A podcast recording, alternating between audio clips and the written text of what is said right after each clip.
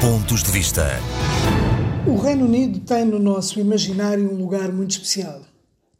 Toda a força da sua cultura, a língua inglesa que se aprende na escola juntamente com o país, a Revolução Industrial, o prestígio das suas universidades, os seus filósofos e escritores, os mais variados íconos que vão do autocarro dois andares ao Rolls-Royce, dos Beatles à mini saia da Mary Quant, da lenda do rei Arthur a Harry Potter.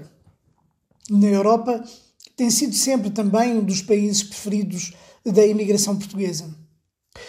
É claro que tudo isto e muito mais ficará, mas toda esta irradiação empalideceu com o Brexit.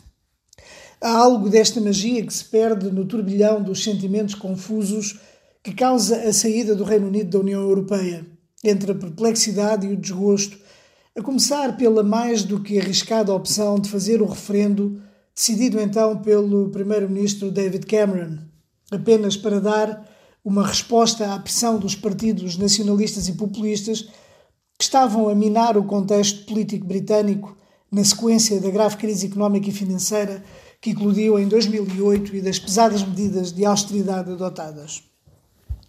O resultado está à vista.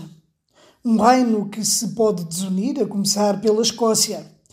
Milhares de britânicos a trocar o país por outro da União Europeia porque não se conformam com o Brexit. Imensas empresas a deslocalizarem a sua sede e a produção, quebra acentuada das importações e das exportações, políticas migratórias que são uma afronta a um país que sempre foi um dos mais cosmopolitas do mundo e sempre soube acolher toda a gente de todos os lados. Agora, os imigrantes valem pontos e uns são de primeira, se tiverem grandes qualificações, e outros de segunda, se conseguirem entrar no país para fazer outros trabalhos que são menos valorizados. É, pois, com nostalgia que se olha para o que se perdeu com o Brexit, por estarmos perante uma opção de certo modo incompreensível. Não se compreende que aqueles que foram aliados nas duas guerras mais horríveis do século XX, irmanados no combate ao expansionismo e ao totalitarismo, agora se separem numa altura em que os desafios da geopolítica em tudo aconselham unidade para enfrentar as grandes potências, como a China ou a Rússia, ou os desafios globais, como as alterações climáticas, o combate ao terrorismo ou as desigualdades no mundo. Mas também causa perplexidade que o Reino Unido, que assinou um acordo de saída com a União Europeia, insista repetidamente em violar os seus termos por causa das regras do mercado interno, não se imputando sequer com o dano que isso causa à sua reputação e credibilidade internacional. Aquele país que sempre nos habituámos a admirar hoje já não existe.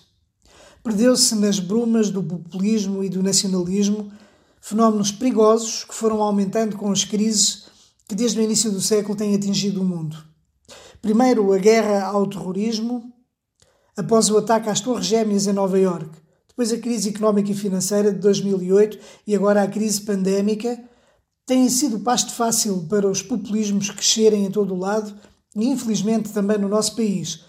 E os resultados são sempre desastrosos, como se vê pela desorientação, divisões tensões e perturbação que o Brexit tem causado no Reino Unido. Seria bom que, pelo menos, esta lição servisse de vacina para impedir que algo do género aconteça noutros países. Um abraço a todos. Pontos de Vista.